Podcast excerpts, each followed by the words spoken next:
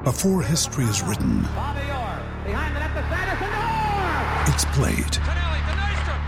Before it's frozen in time, it's fought one shift at a time. Before it's etched in silver, it's carved in ice. What happens next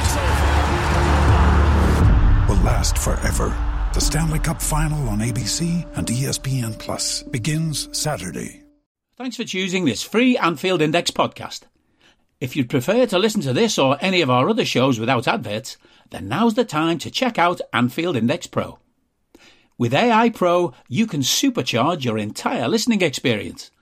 You'll not only get all of our podcasts without the ads, but you'll have them far faster with our quick publish feature available exclusively for subscribers. AI Pro also puts you in the heart of our sound studio with an option to listen to many of our shows live and interact with the podcasters in real time as the shows are recording. Upgrading couldn't be easier. AI Pro is available on all popular podcast platforms, and we have our own apps for Apple and Android. Just head on over to AnfieldIndexPro.com and get started today. Good morning, good afternoon, good evening, wherever you are, whatever you're doing, and welcome to the first episode of Monday Lynch Time. And you may be thinking I've mispronounced that, but I've not at all. So I'm sure you'll recognise my voice. I am a regular host, Dave Davis, coming to you for Anfield Index Pro here. And I'm delighted, most importantly, to be joined again after a long break by the renowned and respected Merseyside football writer, and more importantly, covering everything about the Reds, David Lynch. David, how are we? Yeah, good. It's uh, it's good to be good to be back on with you, Dave. Um, and yeah, no, it's it's nice to to be back with the Anfield Index. Brill, good stuff. And we'll see if you still feel the way by the end of it, because we've got a million things we naturally want to ask you and get through. So everyone who's listening, we'll ask David about the season so far. We'll ask him to make some tough calls about what he'd do, especially going forward, based on what he's seen. It's the small matter of a Merseyside derby coming up on Saturday with a, a midday kickoff or half 12 kickoff, which I'm sure we've all got our feelings on. And we'll talk about everything off the field that's going on as well. So I suppose I'm hoping keep it, it stays this way, David, but everything does seem quite positive for the Reds at the moment? I mean, it's a short question, but there's probably quite a bit to this. How would you almost assess this season so far for us?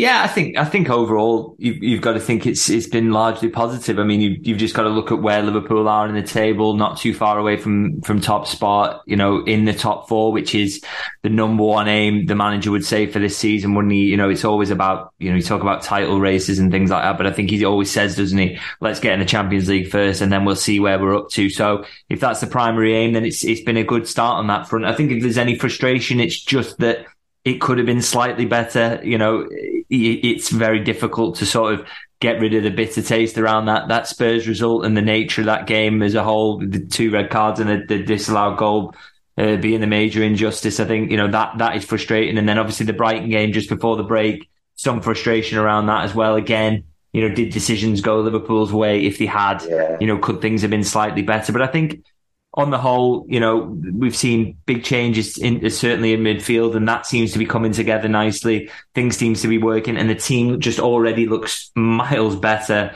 than than it did before. Uh, it certainly last season. So, um, you know, I, I, think hugely encouraging. If there's any frustration, it's just that it could could have been slightly better, but it's a good foundation to build from. Yeah, I'd agree with that. I can't even remember how many games it took us to get to this current points total last season. So yeah, really night and day. And I, I, like that you mentioned the midfield because naturally there's been the, the normal talk about the players that have come in. But who would you say for you personally has really stood out so far this season in a good way? And I do mean this in a good way. There does seem to be a, a number of candidates this time, but who would you sort of pinpoint as standing out for you? Well, I think I think the obvious one is, is Dominic Szoboszlai. I mean, I, I, I, had an idea he was a good player um, when he came in, but I, I, didn't think he was quite this good, and I didn't think he would have sort of the impact that he's had in such a short space of time. You know, I, have described him in, in a couple of articles as almost sort of the the heartbeat of Liverpool 2.0, if that's what Jurgen Klopp wants to call it. Um, and I, I just think he's been so incredibly influential in sort of you know, he's just involved in everything on both sides of the ball. And, and Liverpool's problem in, in midfield last season was was the fact that it didn't do either of its jobs uh, over a big course of the season, which was to provide some attacking impetus and, and, and, load the bullets for the front line, but also to to protect that defence, and which is why it made the, the defenders look so poor at times. So I think. Yeah. You know the the fact that that Jurgen Klopp seems to have solved that with this summer's build business, or, or has, has, gone a long way to solving it. Um, Szoboszlai is a big part of that because he is so good on both sides of the ball. He's, he's so incredibly creative, isn't he? And, and, and, and such a threat going forward with his shooting and, as well as his you know, ability to pick out passes in behind, but also, you know, he's the, he's the first man sprinting back if there's a, a counter attack on and stopping it. And I think, you know, the, the biggest compliment you can pay him so far is the fact that those Steven Gerrard comparisons, which have come about because of his shirt number, but also, you know, they, they, owe a lot to the way he plays. And I don't think they are too outlandish. I think we can see a lot of similarities in terms of the way he plays the game. And, and just, you know, it, it's incredibly exciting because there's clearly, there's even more to come from him. So, you know, this is just the start and the, the idea that he's going to get even better is, as I say, is, is incredibly exciting because he's, he's some player already. Yeah, can't disagree with the a word you said there. Really has been sort of a, a standout. And there's been obviously the normal candidates, so to speak. We shouldn't take for granted, like Salah, Alisson doing brilliant yeah. stuff so far. I, it is all positive to be honest, one more to. I mean, yeah, you, you're right to mention Salah and Alisson because we almost overlooked them by, because of how brilliant they are, and, and and that's not fair to them really because we just get so used to the the, the brilliance. And yeah, Alisson just picked up where he left off last season, incredible again. And Salah, all that talk about potentially selling him has just been shown up as an absolute nonsense, hasn't it? You know, uh, I was told by someone recently that he's, you know, maybe he's in decline. what a load of nonsense that is. But just just one more player I wanted to mention. Actually, I think has been a standout for me, who, I think would maybe get less praise is, is maybe Joel Matip, because I think, you know, there was a, a clamour to sign a centre half over the summer. I, I think Liverpool should have probably signed in that position anyway, uh, even though things are going well now. But I think a lot of it was based on the fact and the idea that we were thinking, okay, Joe Gomez and Joel Matip are, are complete write-offs. Matip in particular, given his age and, and sort of injury record. But I think he has come in, um, and similar with Joe Gomez, actually, he's come in and sort of proven people wrong at times this season and been really sort of exceptional over the start of the season. I think, you know, he's very unlucky with that Tottenham own goal, but he's been incredible in that game and has, you know, been really, yeah. really good whenever he's come in. Uh, uh, at times when Liverpool have needed him as well because they've had those injuries and suspensions at centre half. So I think Joel Matip deserves a lot of praise as sort of an, uh, you know, an alternative name you could probably give as a, an answer to that question. Yeah, absolutely, and agree with everything Gomez. It it does seem in a in a great way that everything is pointing sort of positively at the moment. I mean, I know you mentioned it there, and you're completely right that the aim is always the the top four. Do you, heart of hearts, believe Liverpool are involved in the title race this season? I, I, I, sort of, I, I, think I tweeted this or something to this effect, but I, I, kind of convinced myself that going into these last two before the international break, I thought if Liverpool could sort of get wins at Tottenham and Brighton or, or, or win one and, and, draw the other, but play well, then I thought, you know, that would sort of convince me that, that Liverpool were not just a side that was going to go for top four this season, but they were going to be a team that was going to be in, in contention for the title. Obviously that, that didn't happen in the end, but there was so many sort of mitigating circumstances involved in that. Obviously the shambles at Tottenham have touched on, but also Brighton where I think that's a, a clear red card around the penalty. And then all of a sudden, you know, the, the, the game is completely changed in Liverpool's favour. Um, yeah, I think those mitigating circumstances exist to a degree that, you know, maybe we'll just have to see. I think, you know, it's changed my judgment that they didn't necessarily have to win those games to be in there. And I think they're so close now. I think what's key and what I think will be a decisive period for me now is, is kind of what happens up to that Man City game. So Liverpool have got four games, haven't they, against sides who are in and around the sort of bottom half of the, the yeah. league. I think those are the key games in terms of deciding, you know, what you do in title challenging wise a lot of the time because you know, you just have to absolutely batter the bottom 15 really, and, and then the rest sort of falls, you know, sorts itself out. So, you know, if Liverpool are going to be a team that's, that's set up to, to challenge for the title, you know, I probably think they need four wins going into City and then we'll see what happens there. Um, so I think this is a, a key period in terms of deciding that. Yeah, I'd agree with that as well. As the as the old saying goes, beat the dross and we know how to complete it. So fingers crossed, it is looking positive all the way up to City. And it is probably right to, to mention, Dave, because as much as we're talking everything positive, the only blip in typical style out of Liverpool's control we've all seen the Andy Robertson injury in the the Spain game, and almost that we're all kind of waiting on on news of any a scam. You know what what the actual full extent of that injury is in that regard. I mean, it naturally raised a few questions, and the obvious replacement. Maybe the natural replacement you could say is you're thinking Tsimikas will come in. Is it is it that simple for you though? Because I know you mentioned someone there, as a few other sort of Reds have been tweeting or commenting that Joe Gomez could do a job, you know, at, at left back in this type of system. Because does Tsimikas really suit this, you know, left-sided role in this this Trent hybrid formation, whatever you want to describe it as? People even mentioning Jarell Quansah coming in a Levi Colwill style role there as well. Is it straightforward? Tsimikas comes in, or would you look at it any differently at all? I think I think the manager will see it as he, especially because of the, the games he's got coming up. These four games going into Manchester City, they, have they, got to be games where you can use Kostas Tsimikas. Surely, um, you know he's just signed a new contract. Obviously, they believe in him as a backup. I, I, I personally think you know as a backup left back to Andy Robertson, he's a he's an underrated option almost. You know, I, I, I totally accept that he, he doesn't hit Robertson's standards, but few do. Let's be honest, and and I think Tsimikas, for, for him to be there as a backup, you know, he very rarely lets Liverpool down. He can be a bit, you know, there, there are times where he's a bit sort of clumsy and it looks a bit messy. And, um, and I don't, like I say, I don't think he's the perfect left back, but he tends to come into the side. He sets up goals a lot. He, you know, he gets a lot of key passes when he's in the team. He, he's creative. Yes, not defensively perfect, but he is your backup left back. You've got to accept that he's going to have some flaws. And I think, you know, I, I think he, you've got to, as the manager, he's got to say, you know, if you start, his, his, his first choice left back is out for, for whatever period now, we'll have to see. We're still waiting on news uh, around that. I've, you know, been doing some digging, but not really heard much at the moment. But I think you've got to, as a manager, say, okay, this is my opportunity for my backup to, you know, to show faith in him, and and and and especially when Tsimikas hasn't massively left, you know, let Jurgen Klopp down at any point, and he is a good fit for this system. I think, you know, I, I, one thing I do want to talk about actually around that is, I think some of the stuff around Robertson playing as a, a centre half is it, it's at times overstated. I think we have seen that at times, but you know, eh, if people have watched him in recent games, do, do, do people think that's sort of the performances or positioning of a left-sided centre half? I accept that at times when Trent walks into midfield that the, he does have to drop in and tuck in a little bit, but really what Robertson is doing at the moment is playing left back in a slightly more conservative way than we used to. He just picks his moments to go forward a little bit more and a little bit yeah. more wisely about that. So I think some of this is overstated about whether Liverpool need a centre half to play in that position, you know, particularly the way that Robertson's playing it at the moment. So for me, because of the strength of the opposition going forward over these next four games, I think it has to be Tsimikas. Then when you get to Man City, maybe there's a discussion to be had if, if Robertson isn't ready. And, and maybe that's one where you think, we just need that extra solidity. Let's give it Gomez. Uh, for, for that for that game in particular, but I think these next four, I, I, I personally would would like to see Tsimikas in there.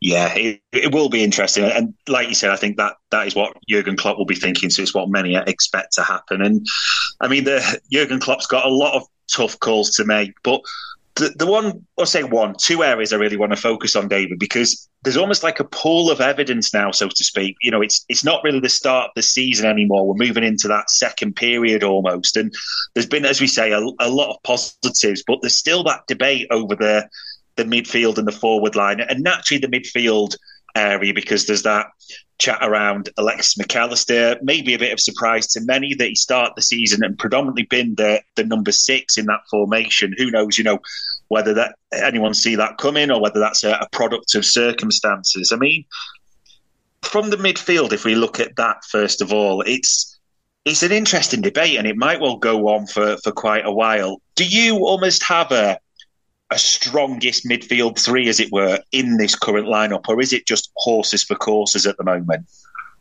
I think uh, things like that are so difficult to judge, aren't they? I mean, I, am absolutely no Endo expert. So for starters, he's sort of, you know, when I when I'm picking my strongest midfield three, he's not going to be, you know, he's not got as much behind him, or he's going to, going to be as in strong contention as, as others that I've seen much more of. So I think it's, a, you know, it's it's unfair for me almost to sort of to sort of pick one because and it will probably different to to how the manager views things because he sees them every day in training. He'll know a lot more about Endo as a as a starting point than I will. Yeah. So you know it makes it tough. I think the only thing you can say at the moment is that the, the Jones, Szoboszlai, McAllister midfield had a really nice balance to it on paper. Um, I, I, did like the look of that, and I think it was working really well. So real shame that Curtis got that that ban when he did because he, you know, he started the season really well, and he seemed to, you know, do quite a good job of sort of covering for some of McAllister's weaknesses in the six as well. So I, for, for me, that that's Liverpool's sort of strongest midfield three at the moment until I receive evidence otherwise. You know,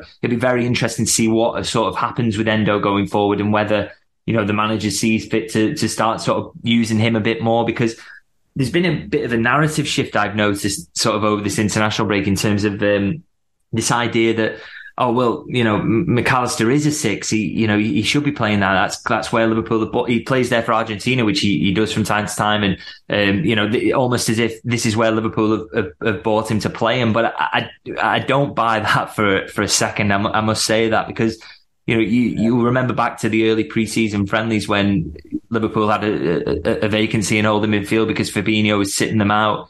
Um, and the manager preferred to use Trent Alexander Arnold there rather than drop McAllister back. So I think that gives you an idea that at that point, certainly early in the summer when he'd just been brought, brought to the club, the idea wasn't to use McAllister in the number six. So it does show you that the manager accepts that, you know, there's potential weaknesses there. There's, it's, it's not what he's sort of designed for this team to be and, and where he sort of saw McAllister thrive. And it's something that's been decided on the hoof and they're working their way through that and seeing if it can work. One thing I would say is, it, it, you know, I think it's too early to say either way whether that will work or not maybe if we get more games with Jones covering for some of those weaknesses, we start to see McAllister improve and improve and improve as he sort of understands it a little bit more. I think one thing you've got to do is, is make sure he's, he's exposed less going forward. So it's either, you know, that works itself out and, and, and the manager finds a combination with McAllister that, that completely closes, covers off some of his weaknesses or we start to see a little bit more of Endo. But it's it's going to be interesting to see that, how that develops because, as I say, I don't think that was the initial plan at all that McAllister was going to be in the six because he would have been from the very very start of pre-season.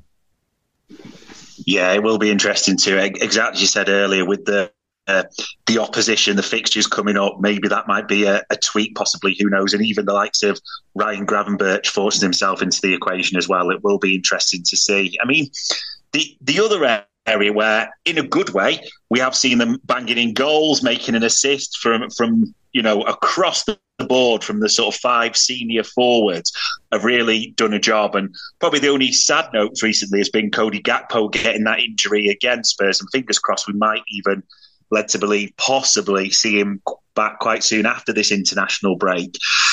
Do you have a favourite front three? Has anything sort of changed your thoughts based on what you've seen so far at all? Yeah, so, sorry, just to quickly go back to the midfield thing as well. You mentioned Gravenberch there. I think these next two games, what an exciting opportunity that is for him to, you know, I would love to see him sort of come into that starting midfield now and, and, and make a, a, case for, for him coming in to do the Jones role and, and maybe, you know, that make it more difficult for Curtis when he comes back to fitness. So quite excited to, to sort of see how that works out going forward because I think he's had a really, really nice start to his Liverpool career. Looks really impressive. So excited about that one in terms of what how that's going to shake up in terms of that midfield three. And yeah, on on the forward line, I think. I mean, got unbelievable options, and I, I would have said personally at the start of the season that I mean, or, or certainly before preseason, I I would have seen Cody Gakpo as as the sort of the man to start up front for, for Liverpool, just because of what he'd done towards the back end of last season. But then obviously Nunez, he had a really strong preseason. He was scoring a lot of goals, looked really bright in terms of his his hold up play, and and, and I think he sort of carried that into the season. Really, I think he's just been been brilliant, hasn't he? And I think with Gakpo getting the injury when he has, I think it's going to be a you know difficult for him when he comes back to fitness. Hopefully, that's just after the international break to to to move Nunez out that role. I I think he's been so good. I, you know, the Brighton game actually sticks out to me for Nunez in terms of he, he didn't score a goal, which is what you almost, you know, he, he, brings so much goal threat. He gets, you know, eight shots away a match or, or something crazy like that generally. And he, you know, he's such a threat. But I thought the Brighton game was so good from him, and I, I really, really liked elements of that performance because of what he did in build up, which is the one thing you would have criticised him for. Really, is is, is build up and and his pressing. And I thought both elements of those were really good against Brighton. He he held the ball up well. He kept it. He spread it, sprayed it out wide, and then made you know the good runs in behind that you want to see him making you know, he's just, he really took care of the ball. And also in terms of his pressing, really disciplined in terms of not going pressing the Brighton goalkeeper unless it was a, a situation that called for it and making, because that, that's where they get you with those overloads. And he was so disciplined in that. which again is something you say, you know, people have said in the past that is, is a weakness of his. So I think he's all around centre forward playing that Brighton game, even though he didn't get the goal and the result wasn't the one that Liverpool wanted, was so impressive. And, and so for me, he has to be in that strongest forward line at the moment. I think, in, and it's his shirt to lose until his performances dip or Gakpo really makes a case in training when he comes back to, to take the shirt off him. So for me, yeah, Nunez is in there. And then in terms of who's alongside him, I think on the start of this season, obviously, well, on all seasons, Mo Salah has to be in there. That's not even up for debate. And then on the, the, the left hand side, I think Diaz is again. He's had a, a, really strong start to this season, and I think it's it's his shirt to lose at the moment because it, I think you know Jota is an option out there, but I think he doesn't quite take care of the ball and carry it as well into the box. So yeah, for me, it's got to be a, a sort of Diaz, Nunez, and a Salah front line at the moment. Yeah, absolutely, and it, it is great, as you said, all the, all the options there to have so many good options, and fingers crossed we get Gakpo back soon because, as a few people have said, probably one of the the key parts about this positive start has been having those couple of options to come off the bench and really change the game or make something happen. So it is all positive in that regard. And fingers crossed going into a, a derby week because I do want to talk about that. We want to want to keep it positive because there's those kind of niggles there about 12.30 kickoff on a Saturday and we could talk about that one all day and you know players coming back from different countries different time zones little recovery time. But it is a, a huge game coming up you know at, Anfield on Saturday at half 12 I know it's almost might be searching the memory bank a little bit for this one David. Have you got sort of a a favourite Anfield specific derby memory that someone says you know what's your favourite moment from an Anfield one? Anything that springs to mind at all yeah, I mean, in, in recent history, the one that, that really jumps out, and it, it's an obvious one, I accept, but just ridiculous, is the the the Origi 96th minute or whatever it was, um, Pickford spilling it onto the bar, just because it was so.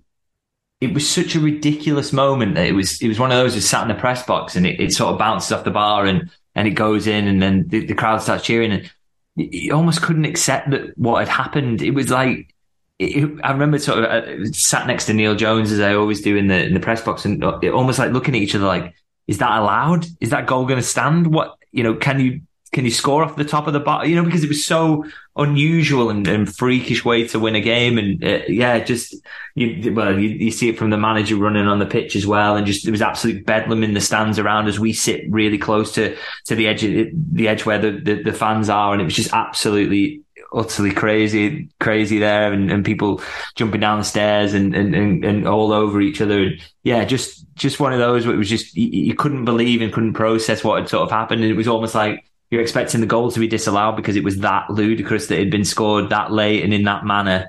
Um, so that yeah, that that's right up there, I'd say. Yeah, the unbelievable moment, and in a good way. Fingers crossed, we're celebrating another one because there has has been a few, and maybe as if you've been tweeting this week, the Alisson flop replicating Pickford sort of time wasting. That's a, a popular one as well. So fingers crossed, we do get another moment in this one coming up. I mean, team wise, this it may be diff- it may be difficult, it may not be, but we've got to expect that Andy Robertson's out naturally and Curtis Jones is suspended. So we're touching wood, fingers crossing that everyone else is coming back from all parts of the world with no issues. There's a few international games, as we all hate to, to clear still. With that in mind, have you got sort of initial thoughts on how we might line up for this one, or what you think you would do or Klopp will steer towards at all? I don't need a VPN. I've got nothing to hide. this is what I used to tell myself before I hooked up with LibertyShield.com. Not only is my home internet now fully encrypted, but I can now access all the websites I want, whenever I want, and do so from absolutely anywhere. As a Liverpool fan, I love to know I can now watch every match, regardless of whether it's on UK TV or not. My Liberty Shield VPN makes sure nothing is blocked and guarantees me super fast streaming speed throughout that match. You can get connected right now with their software package, which includes a 48 hour no obligation free trial and instant access to their apps for Apple, Android, Fire TV, PC, Mac, and Android TV. Or go a step further like I have and get one of their pre-configured VPN routers. These small but powerful devices allow you to easily connect every device in your home to VPN, making it the perfect solution for smart TVs, mag boxes, and games consoles. Visit libertyshield.com today and use coupon code AIVPN25 to get 25% off at checkout. Yeah, I think I, think in defence, like I say, you know, Tsimikas coming in at left back, obviously Alisson in, in goal. I don't think that one's up for debate. Um, I think Tsimikas, as I said, will, will maybe get the nod in this one. Um, and then, you know, centre half's an interesting one. Obviously, Van Dijk will be in there, but his partner, I, I, I yeah. think you know, Jurgen Klopp sort of hinted, you know, prior to the international break that this is a, a decision he's going to have to make at some point. That, although as a, you know, Matip has been really impressive, I think Jurgen Klopp would always sort of lean towards getting Konate back in there in into his first choice starting eleven um, as soon as he's got the opportunity. And, and though he didn't want to take the shirt from Matip prior to the break, I think it's going to be difficult for him to keep hold of it now. There's been that little break, and Konate can come back and he'll be you know, full fitness and, and, and ready to go. So I think, I think this is going to be one where we see Konate come back in and then Joel Matip moves into that sort of League Cup slash Europa League team uh, for the foreseeable. Um, and then, yeah, right back, Trent Alexander Arnold in midfield. This is a difficult one around the South American players. I, I do wonder whether it makes it slightly easier with it being at Anfield and whether he'll just be able to sort of you know, throw McAllister in there despite the travel. This time it's not quite like traveling away for a 12.30 and, you know, getting up crazy early and, and, and, things like that. I think they'll make every sort of, you know, make every move they can to, to make this easier so that the likes of McAllister can play despite all that travel. So I think your midfield then is, is, is maybe Mac Allister, uh, Szoboszlai and and uh, and Gravenberch got to get the nod for me. As I said, you know, with Jones being out, I think I think it's a real opportunity for Gravenberch to to to to prove that he should be in the the starting eleven going forward because he he can't be really doing much more than he has done with the the cameos that he's made and also the the, the appearances he's made in the in the cup competition. I think he really is proven that he's ready for this. So, you know, quite excited to see him. And then in terms of the front line, uh, you know, don't know where Gakpo is up, quite up to with his fitness. So we'll have to see on that one. But I think, you know, I said my first choice front three at the moment is Diaz, uh, Nunez and, and Salah and, and fitness permitting. And, and, as I say, the travel, if the players come back and they look like they're in good shape, then I think that for me should be the, the, the, the starting lineup for this one. Yeah, I'd agree with, with all of that. It will be interesting and fingers crossed the updates from the players coming back, sort of Gakpo, Robbo, and all that. And it's probably a bit of a, a side question, but I, I, know Jurgen Klopp had mentioned it. Have you heard anything further on the sort of situations around? Because everyone's naturally being inquisitive around it, understandably. You know, Stefan Bajcetic or Thiago Alcantara, we thinking possibly they could be back quite soon. I know I don't want to put a definitive timescale on that, but hopeful more than anything. Yeah, I mean, it was it's difficult to judge with Jurgen because he lies about injuries all the time. But it's, um, but uh, I, you got the vibe, didn't you? Almost, I, I think in, in the press conferences and sort of the chat around um, the the training ground and stuff was that you know there was a chance for both to sort of be back after this international break. We'll we'll have to see how the recoveries have gone because I think they're very much sort of injuries where it's you know it's just a time thing and judging how it goes rather than a set sort of thing. You know, if they feel pain when they come back to try and train, then they have to sit it out. So it's it, it's one of those where they were sort of kind of reluctant to put definitive timescales on. But it, it, you know, it was, you got the idea that there was every chance they could be back after the international break, and I think you know that would be a major boost to to get both back because Liverpool's midfield already looks a million times stronger than it did last season. Um, but to to have two top class options like that back in, in, to to help you in terms of rotation and seeing out games as well. And, and, and, you know, Thiago would, would, would probably stake a claim to being Liverpool's first choice midfield. So how does that quite work out with the options you've got now? That's, you know, that's, I think that's really exciting for fans. So hopefully, hopefully both are really close. And, and, and if we could see them in the squad for this game, then as I say, would be, would be a huge boost because they're two really, really high quality players. Yeah, absolutely. Especially as such a, an important period coming up all that way through to City as well. So yeah, touch wood on that. I mean, it is important that, that we do talk about the off the field matters as well, because as ever, there's always something usually going on with, with Liverpool, and I'll steer away from the the Annie Road upper update because everyone's seen that from Liverpool. But I know you you've wrote about this and, and talked about the way Liverpool structure their day. Uh, I, I want to phrase that carefully, but naturally, the biggest story has been the the Dynasty Equity investment coming in, which might be up to nothing's definitively confirmed yet, but two hundred million dollars, which translates somewhere around one hundred and sixty million sterling.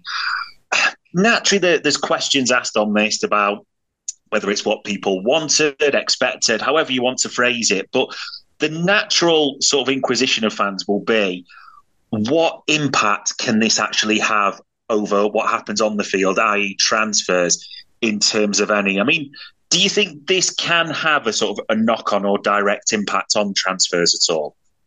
Yeah, I mean, I, I, Liverpool were, were, really keen, understandably, to sort of play that down when this announcement was made, and I, and I get why they do that. You know, they don't want to make it look like okay, now we're suddenly the richest team in the world, and we can go out and get anyone we want and, and pay this and that.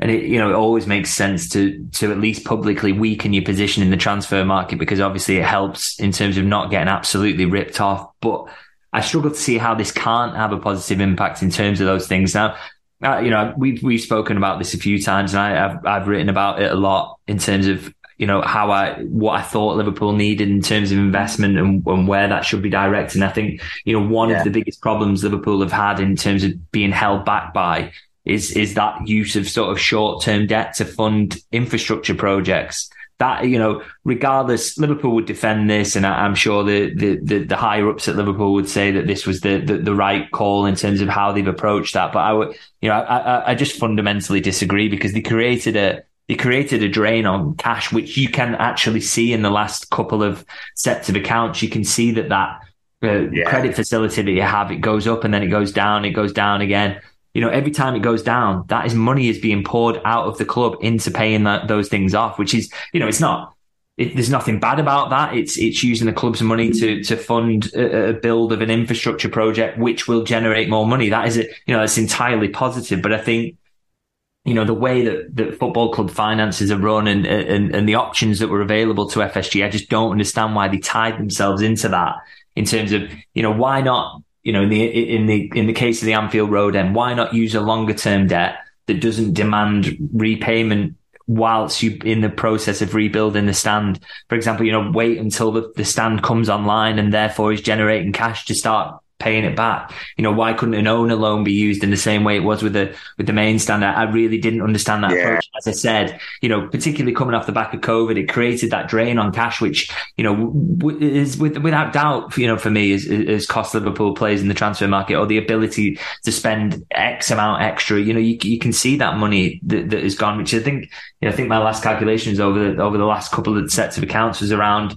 100 plus million. I think, you know, I need to check my numbers there really, probably rather than saying it on accounts, but you can find it in things I've written if you have a look back. Yeah. But, you know, it's a, it's a lot of money. Um, it, has been pushed into, into the way that they finance those deals around the, the, the infrastructure project. So never understood that. So the beauty of this dynasty deal is that, you know, and they, they've publicly stated this is that the money will be used to pay off that external debt, which so you know, what instantly happens then is once that debt is not on the club anymore and they, they don't have to worry about paying that out of the, the cash that flows in from TV money, all those sorts of things, you know, um, well, uh, ticket sales, whatever, uh, all that money now, rather than some, a big chunk of it, you know, 50 million a season or whatever being pulled into to paying down the debts for the, for the Anfield Road end or paying down the debts to to build in the, uh, the, the, the new training ground. That can all now be be put back into the team. And, and there's one thing you can say about FSG, and I know they get criticised a lot, is that generally if there's spare cash lying around like that, they don't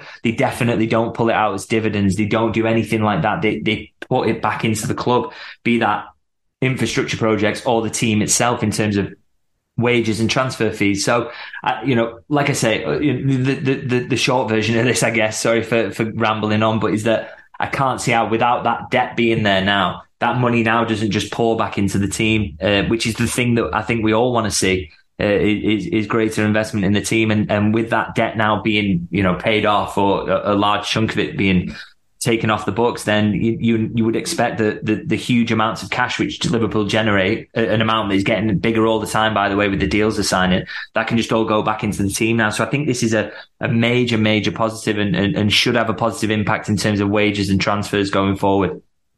Yeah, absolutely. Which is which is what we're all wanting to see, especially because naturally there might be some uh, moves in either January especially the summer. People are expecting a reinforcement, shall we say, in the defence as well. So, touchwood, that all comes to fruition. And as well, I suppose it links directly to it off the field matters. The sporting director role, because there's naturally still question marks around that. I mean, Jörg Schmadtke in interviews has confirmed himself almost as a or he was, uh, it still is. I don't know how you phrase it, a transfer assistant for Jurgen Klopp. You know, in the in the summer with the moves that that we made, and he's also talked about almost a a break clause, for want of a better phrase. You know, the option to sort of shake hands, look each other in the eye at some point, move on if everyone feels that's best. And naturally, the the rumours are coming out now with him departing Red Bull. Max Eberl sort of moving on. That you know, Bayern are, are, in the mix for him as well, and you know, suggestions that we're trying to prize him into that sporting director role.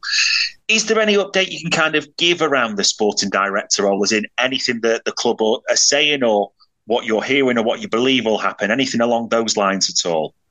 Yeah, I mean, I'll be honest, it's extremely difficult to sort of get a straight answer on this one at the moment in terms of, you know, where, where this might be going. And I think it's instructive at the moment that Schmadtke hasn't gone anywhere. I wonder whether sort of there's at least a, an element of happiness with what he did to the point of, you know, he, he's still under contract at the moment. So, you know, could we at least take this to January? And then if, if Liverpool want to go down a different route, maybe that's something that they look to do you know, ahead of the, the, the, next summer window or whatever. But I don't get the sense there's any rush about it. I mean, the fact there haven't been really huge links with anyone is, is kind of instructive. On, on the Max Eberl chat, you know, that, that sort of stuff is, his name's been popping up for a while, actually. It was something I, you know, someone had mentioned him as a, a potential to me over the summer, but you know, I chased it then and didn't sort of get that vibe. It, it, everyone you talk to about this just sort of I think the idea is that, you know, he very much left Red Bull because of those links to Bayern. And I think they are very strong there as well. So I, I don't think Liverpool are in the mix for this. I don't know whether that's the story's coming about because, you know, it, it gets Bayern to, to get a move on or it's, it's kind of pushing them. But I think that the main reason for him leaving Red Bull there was, was because of that Bayern stuff. And I, I don't think, it, you know, if Liverpool had wanted him, then they would have pursued him by this point. I, I, don't I don't expect that that's one we're going to sort of see firmed up or or move forward from here because yeah, like I say, uh, you know, everyone at Liverpool is saying, well, you know, look at Bayern's role in this rather than it. Do you know, it's it, you're not given the impression that this is someone that Liverpool are after at the moment. Yeah, fair enough. It it will be interesting to see because almost uh, we're blinked and we're not actually a million miles away now from from January. And I, I did kind of want to ask you about that. I know it's early days, and actually the focus is on, on the the pitch as it should be, quite rightly.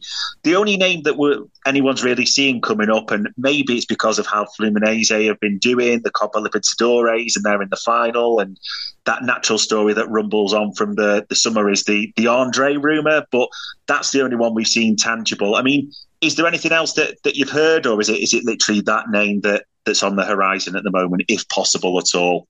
Yeah, I mean, it, it's quiet again on, on, on, transfers ahead of January at the moment. I mean, the the one area sort of say Liverpool, you know, I, I, I get the sort of desire there to maybe further strengthen the midfield, but I think, you know, Liverpool look pretty good for numbers in there at the moment for me. I, I know may, many would disagree, and maybe it's it's one that Liverpool should be getting ahead of Thiago's departure next summer because we know that that's coming. Maybe you know maybe they should be looking to to sort of get in front of that now and, and, and sort that out. But I, all I can say is that in the summer when when Endo was signed and, and, and, the Andre rumors were still there, you know, it was put to me that look, we we've got our six now. That that was we we've sort of we boxed off that position a little bit. It's not something to expect that Liverpool will go back to. So you know whether whether that will sustain into January or he is you know he is viewed maybe more as that sort of Thiago. Uh, we'll we'll we'll have to see. But I, I don't get the huge impression that that the people are looking at the midfield at the moment and thinking that's that's an area where Liverpool is short. I think you know,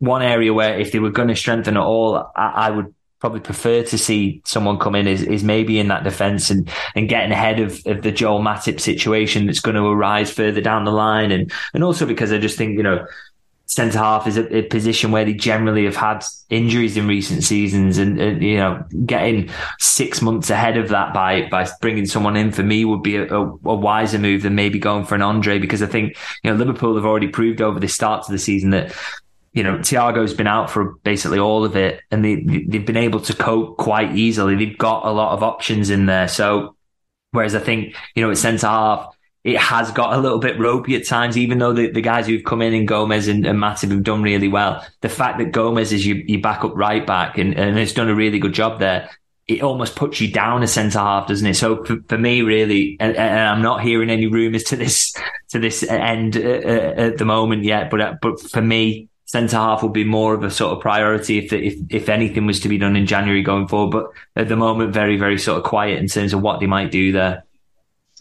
Yeah, and very understandable in that regard as well. And the final thing I wanted to ask you, because if you've not read it, sort of listeners at all, is absolutely a sensational piece. I know you've done one recently, David, on the inside story of Dominik Szoboszlai's journey to Anfield, and there's some sort of great quotes there from from his previous coaches in Hungary, but also even Jesse Marsch, the sort of the former lead, sort of Red Bull manager as well. I'm sure people have heard that name. I mean, it, it's a brilliant article, and I encourage everyone to read it. Was that for you? Was that fun doing almost the, the research as much as making the article and hearing everything on the player? Was it? I suppose was it an enjoyable one to do?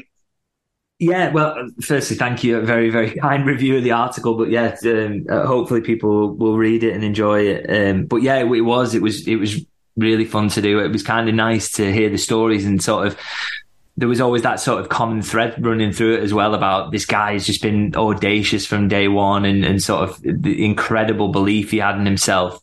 And so it was really nice to hear that and just sort of, you know, how driven and, and how full of belief he was he would get to the top from, from day one. And I think that's something we've seen straight away. The, the ease with which he sort of fitted in at Liverpool is, is, is obviously based on that huge self belief and sort of a, a belief that, well, I was always going to get here. This is where I should be. I'm, I'm in the right place now. And I, I knew I was going to get here. So he feels instantly comfortable and that's helped him adapt really, really quickly. But so to, yeah, to hear that from people who coached him when he was, he's 15 and that, they'd seen that as well as the, the unbelievable qualities he's got.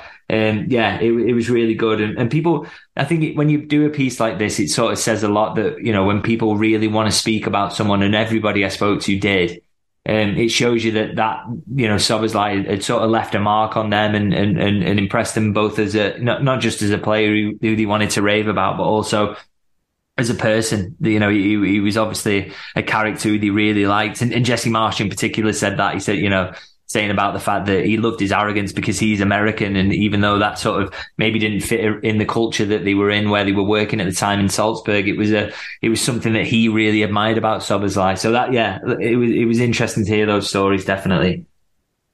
Brill. And fingers crossed we get many sort of feature pieces from, from yourself coming forward and we can talk about Szoboszlai till the cows come home. But all it leaves me to really say on our first Monday Lynch time, and people can make their own judgments on the name, I suppose. But thanks very much for your time, David. Much appreciated as ever. No, thank you very much for having me. Good to be back. Good stuff. Good stuff, people. Thank you very much for listening. Thank you for subscribing, reading any Anfield Index articles. And that was the very first Monday Lynch time. We hope you enjoyed listening to this Anfield Index show. Please be sure to subscribe to our channel so future podcasts find their way to your device automatically. There's nothing quite like fan engagement, and we'd love to know what you think of anything discussed on this show. The best way to get in touch is over on our free Discord community, where both podcasters and listeners debate the hottest LFC topics 24 7. Sign up free now at AnfieldIndex.com forward slash Discord. You won't regret it. You can also follow us on Twitter at Anfield Index and find us on Facebook by searching for Anfield Index. Oh, and before you go, we'd love it if you could leave us a five star review on your favourite podcast app. It only takes a couple of seconds, and it means the world to the people who create these free shows. Sports Social Podcast Network.